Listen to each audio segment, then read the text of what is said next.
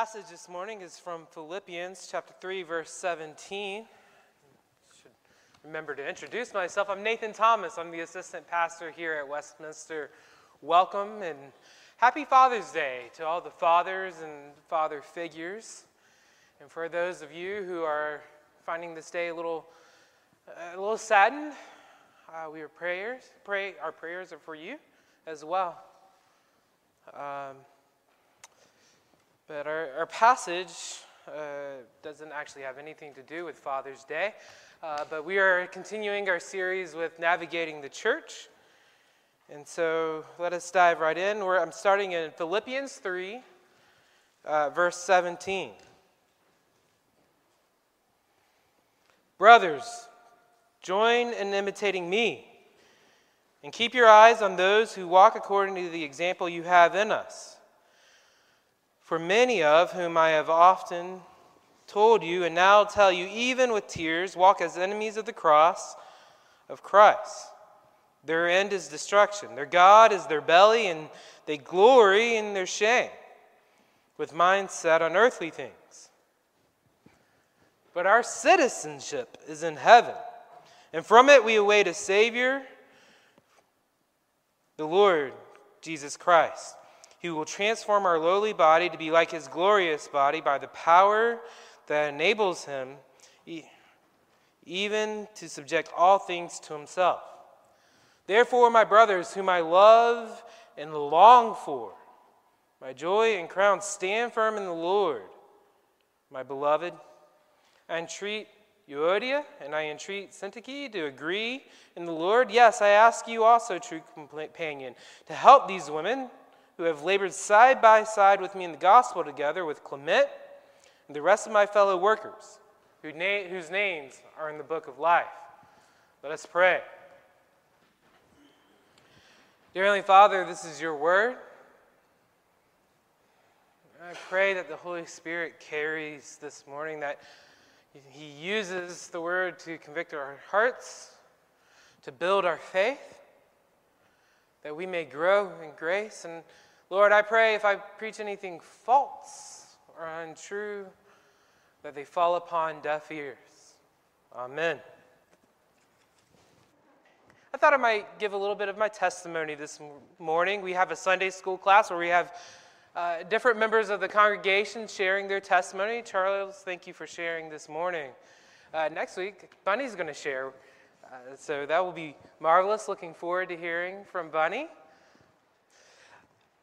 But here, I am going to share a little bit of mine before we dive into the sermon proper, because I want to. Because one of the big reasons I'm here today is because of the ministry and prayers of this church. And I don't mean just the past five months, which is true. I'm very much thankful for the ministry and prayers of this church to me in the past five months. But I'm not sure how many of you actually know. I grew up in this church. I started coming to Westminster in fifth grade. The pastor was our next door neighbor. He invited us and to be neighborly, like any good neighbors, we came and we stayed.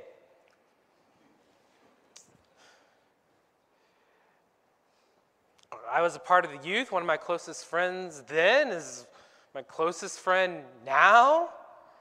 Um,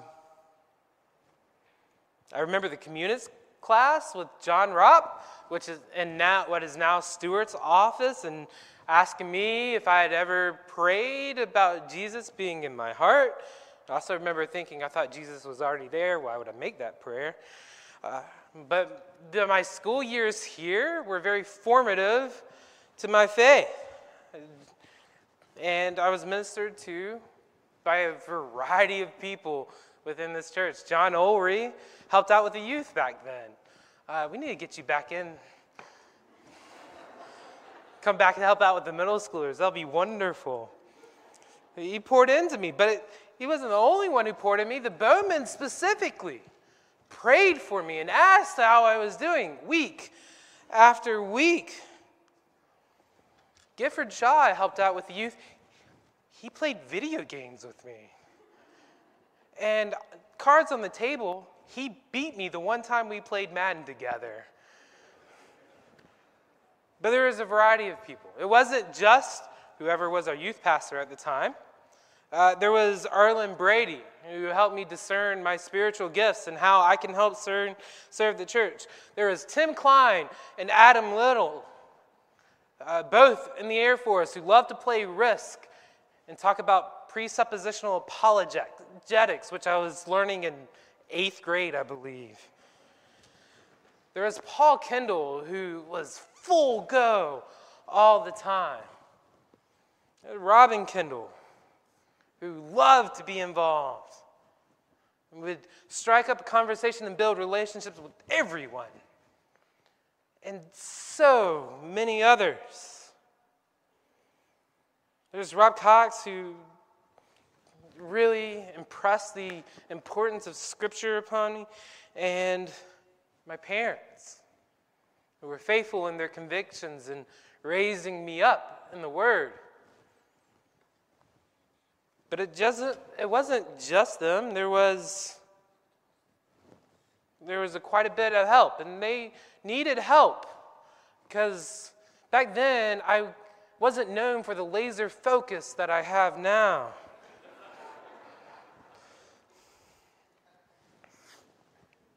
It was the church that raised me in my faith. That is my testimony. A heavy reliance on the church growing in the Lord. And good because, especially when I was younger and even now, the world is confusing. It's difficult to navigate. It can be. And life is confusing. And we need each other to navigate it. That's, that's our main focus this morning. Life is confusing. And we need each other to navigate. So we're in Philippians this morning, and now that you have some background on me, I'd like to give some background on the letter. And the reason I do this, I know I did it a little bit last week with the passage we used last week, is because I, I think it helps put a framework in what Paul is writing. It helps us understand where Paul is coming from. So, Paul, the Apostle Paul, he's writing this letter to the Philippians. Uh, and he's writing from jail, which is not really all that uncommon for Paul. Matter of fact, he was in jail while he was planning the church of Philippi. So they would be like, oh, yes, Paul is in jail. Philippians uh, is in the church, uh, city of Philippi, which is a city in ancient Greece. And what's great about this church, we don't know a ton, but we do know that they hear that Paul's in jail and they send him a very generous gift to help his predicament. Because they care. They care about Paul and they know he needed help. But they also provided news of the church and he writes a response. And it's a fascinating letter. He gets he's excited to be where he is. He's excited to be in Jesus. He's excited for the opportunities to share the gospel. He's excited for the church of Philippi. It's just filled with this idea of joy in Christ. He does share some concerns, and that's very understandable because Paul, along with Silas and Timothy, they planted this church. They started this small garden of faith in Philippi.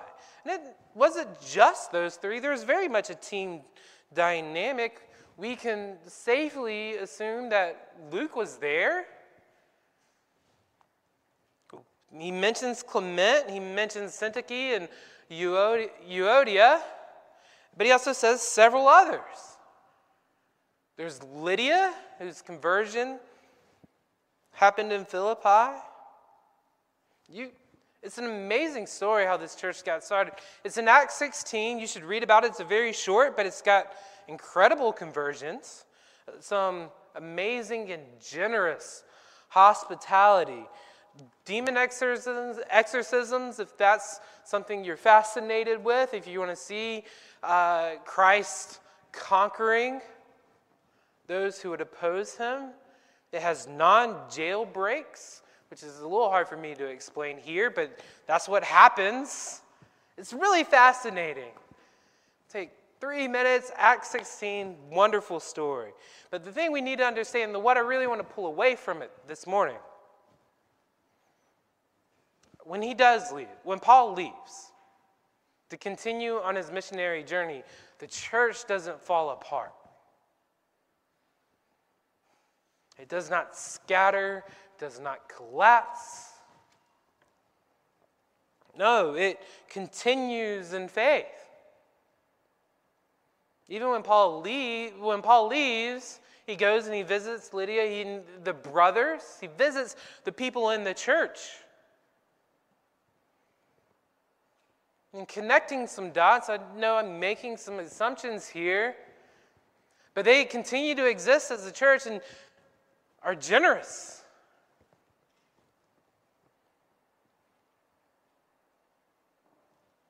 Because the church is never a one man show.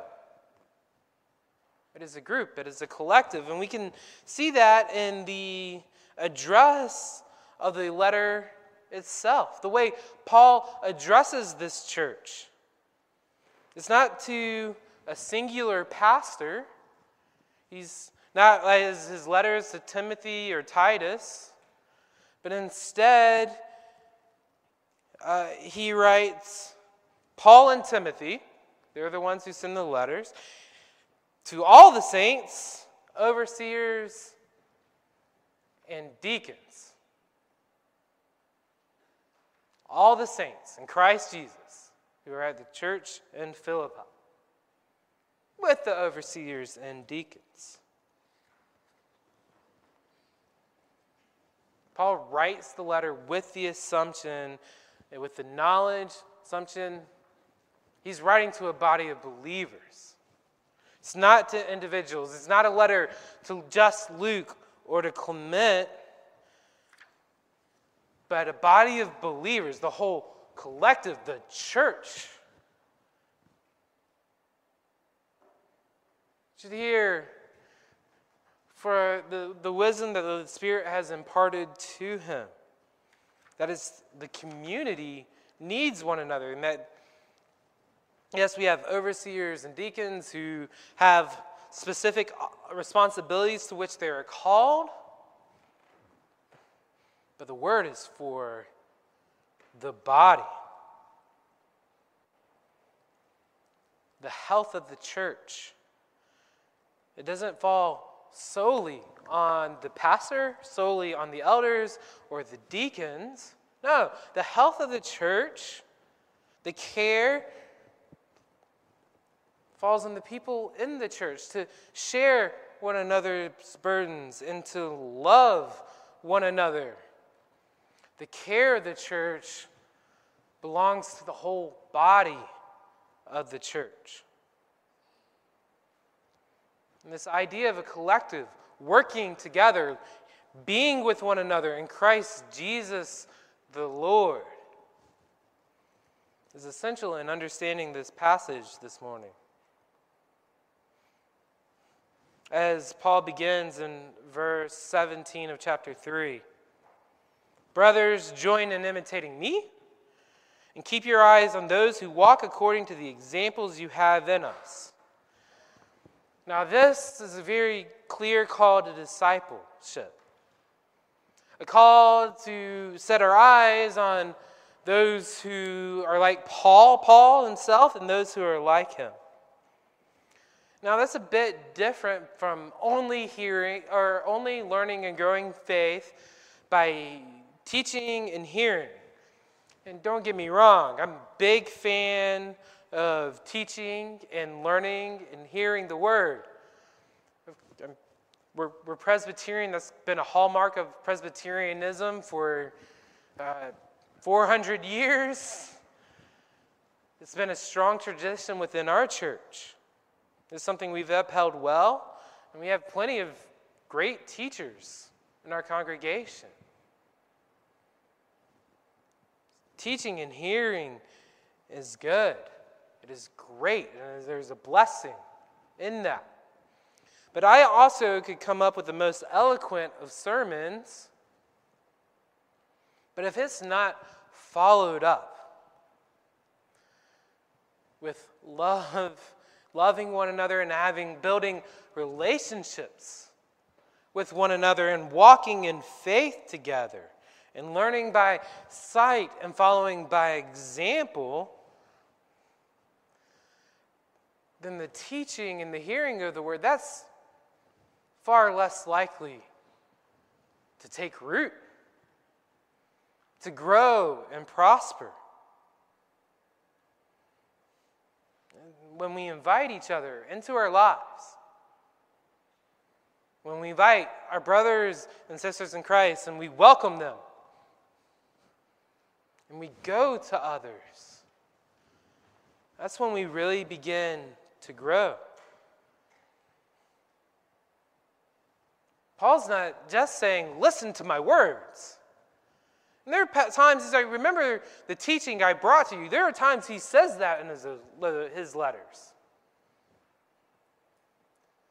But he's also saying, follow my example.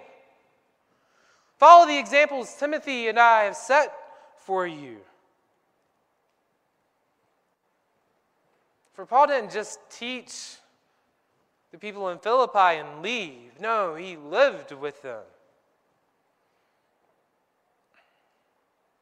And this is what discipleship is it's how we pass on our faith to the next generation. We invite younger believers to come alongside of us so they don't just hear from us. But see, they see the ways that we take, they see the actions to see how we practice living out our faith. That's that's good. That's that's how we grow in faith. Whether you're pouring out or having your cup filled, that is the way we become stronger believers.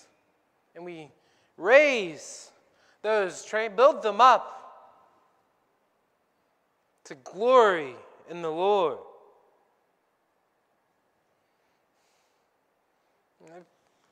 my years, I've seen it time and time again. One of the clearest examples I couldn't get out of my head this week was my brother, who also was big part of this. Uh, the church was a big part of his life. But in particular, when Ben first, my brother is also uh, a pastor. And when he first started getting into ministry, I remember watching his first sermons. And his sermon structure and his movements on stage were almost identical to our campus minister at Appalachian State. And it was really funny to me see to see because Justin Kendrick, the campus minister, uh, would always emphasize with the, like this with a curled wrist. I don't know why, but this is how Justin would emphasize things.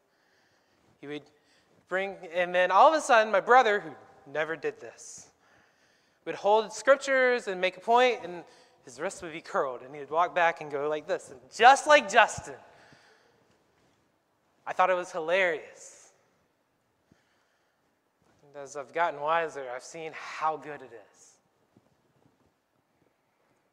Because Justin walked alongside Ben. He, he came alongside my brother. Helped him understand the gospel and what it means to live out the gospel. And I'm thankful for Justin, not just for my bro- what he's did in my brother's life, but what he did in my life. Justin poured into Ben. Major reason he's a pastor to get today.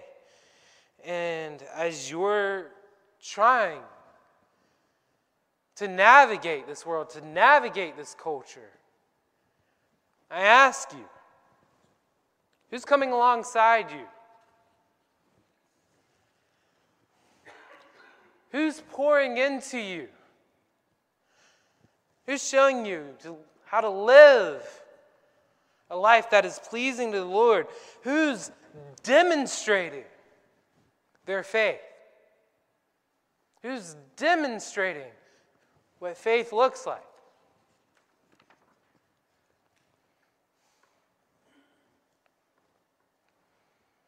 Especially for our saints who have matured in their faith, who have moved, as Paul wrote, uh, past spiritual milk. Who are you setting your time? Who uh, are you setting aside your time for? Who are you going out of your way for?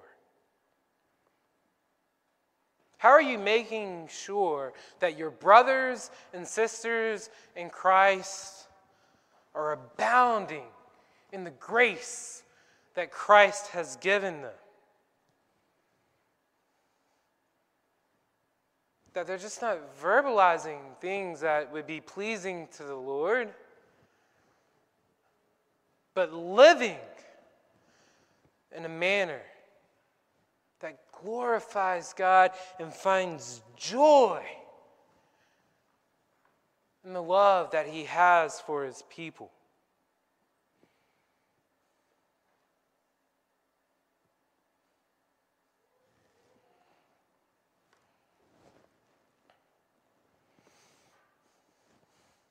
Is this a priority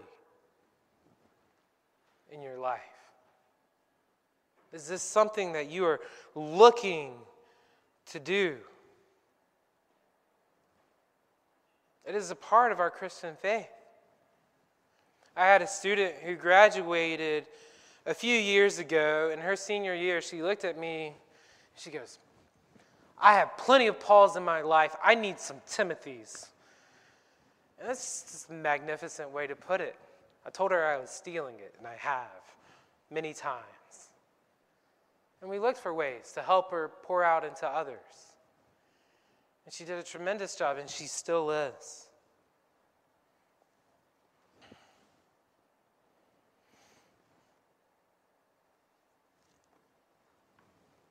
We need one another. We need, yes, we need our cups filled. We need people in our lives. We also need to be pouring out.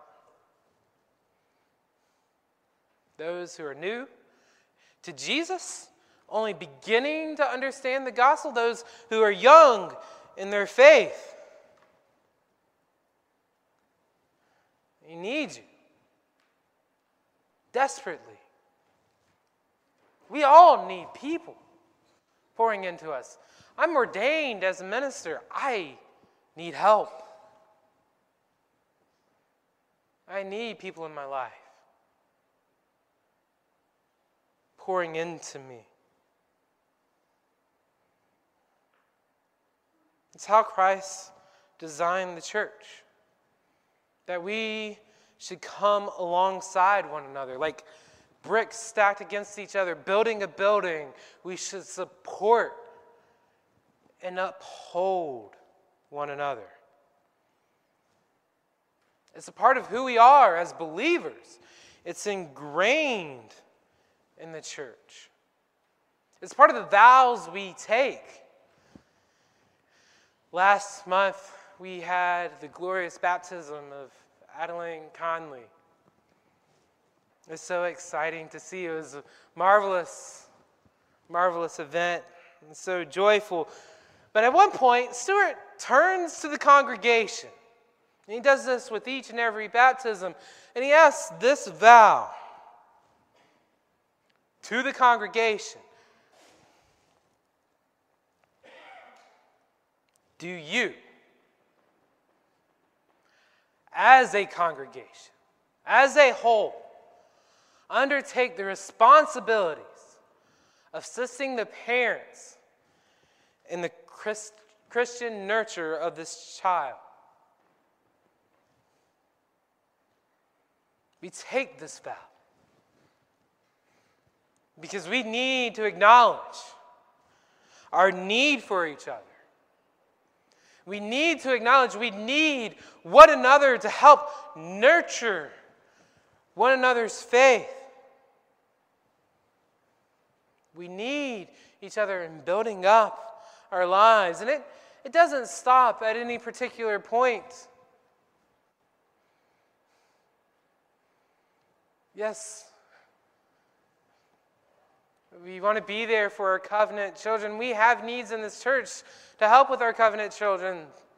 I know we need more volunteers for children's church and for Sunday school so that the Sunday school teachers can go on rotation so that they can go to different classes to have their cups filled while they continue to pour out into our covenant children. There are several Bible studies we could use more volunteers with, and youth ministry and children's ministry. But it just doesn't stop once students graduate.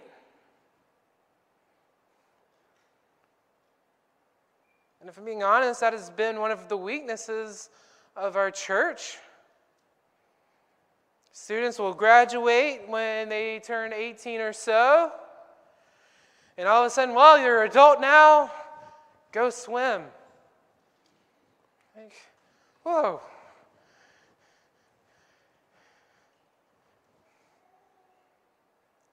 Throughout our entire lives, we need people in our lives. We need Christians. We need one another pouring into us to come alongside us At no point should we look at one and like, you got this, you can do it alone. No!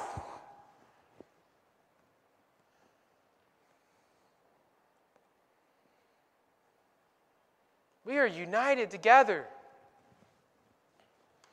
Because as Paul reminds us in this passage, our, citizen, our citizenship is in heaven, and from it we await a Savior the Lord Jesus Christ.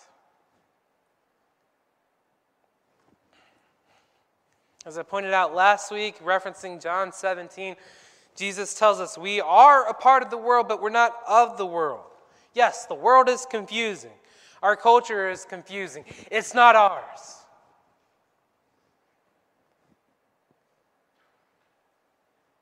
I don't know if we should expect it to be anything less than confusing. Because our citizenship is in Christ. Our kingdom is with Jesus with, as our king. That's not to say we can't function in the world. That it's not even to say we can't redeem parts of it or that it's all bad. But the things of this world is not what brings us together. It is, it is Christ.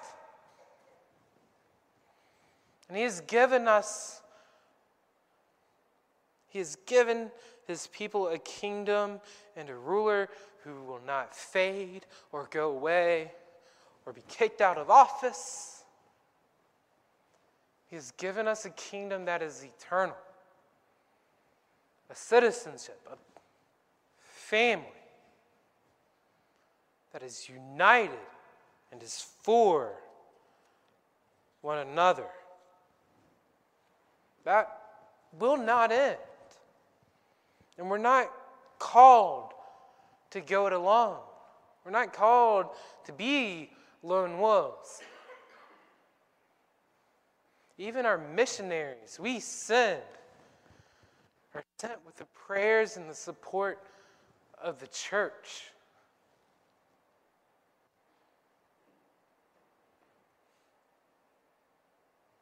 Paul is longing for unity within the body of the church of Philippi, for the members to help and aid one another, because that's part of what the church is a body of believers that helps and aids one another. Indeed, as we see, as we get into the two ladies that are mentioned, uh, is appealing to a true companion here because there's a serious issue at play. There's something that is causing division in the church, and two people that should be helping one another are disagreeing with each other. Let us go back in this passage. I entreat Euodia and I entreat Syntyche, to agree in the Lord. I ask you also, true companion, help these women who have labored alongside with me. In other words, help these women who have labored alongside each other and the gospel together with Clement, the rest of my fellow workers whose names are in the book of life. Now, we don't know a ton about these uh, ladies, we don't know a ton about these women. They, this is the only time they're mentioned in scriptures. But from this one verse, we can take away that they've done great things for the Lord, that they have served, served with each other side by side. We can assume that Paul has poured into them, and if they helped build the church of Philippi, that they poured into others.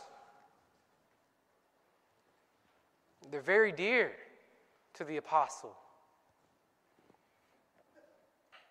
So dear that he's asking someone, this true companion, and we can only guess who it is, but he's asking this true companion, get involved. Please help them. No, we don't know why their relationship is fractured. We don't know what is causing the tension But Paul is calling for the aid of someone in the church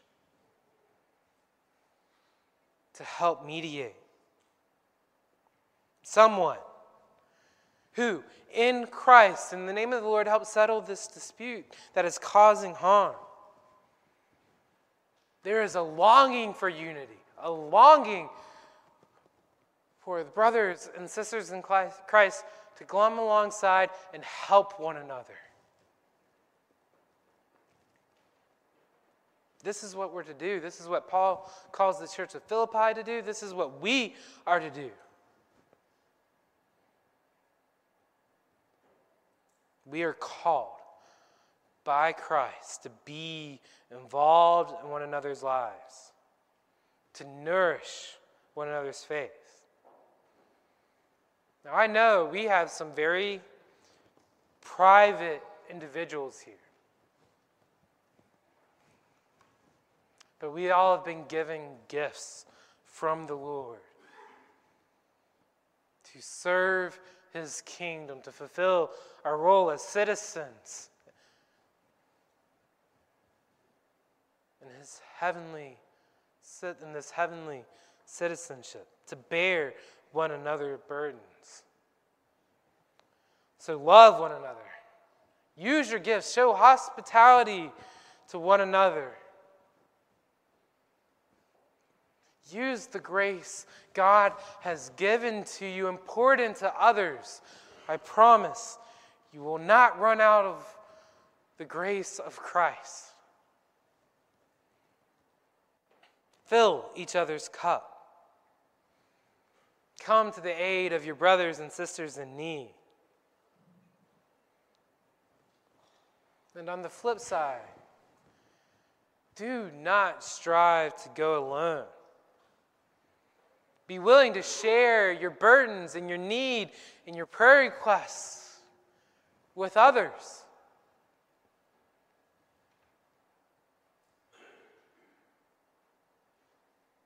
Let people pray for you. Encourage people to pray for you. Encourage people to come alongside you. Life is confusing and difficult. But part of the good news of Jesus is we do not have to go through it alone. We're not called to be lone wolves. We're not called to walk through this life by ourselves. But we're given this great community to love one another.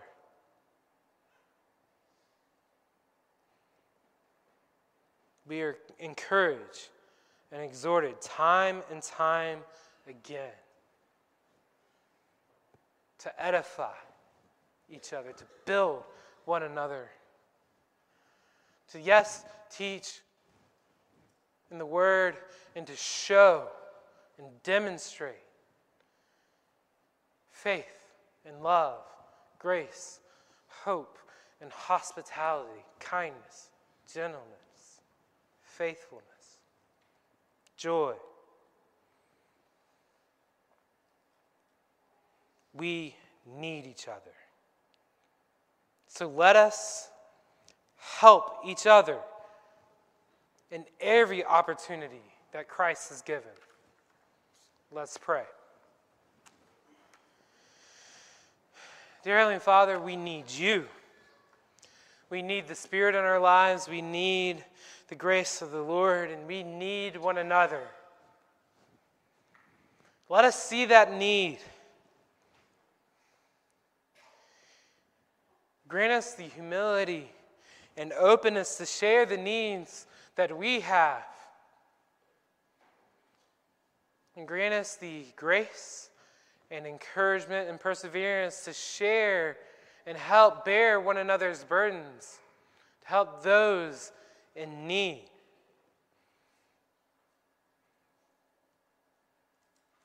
It is in the name of Christ Jesus that we ask these things. Amen.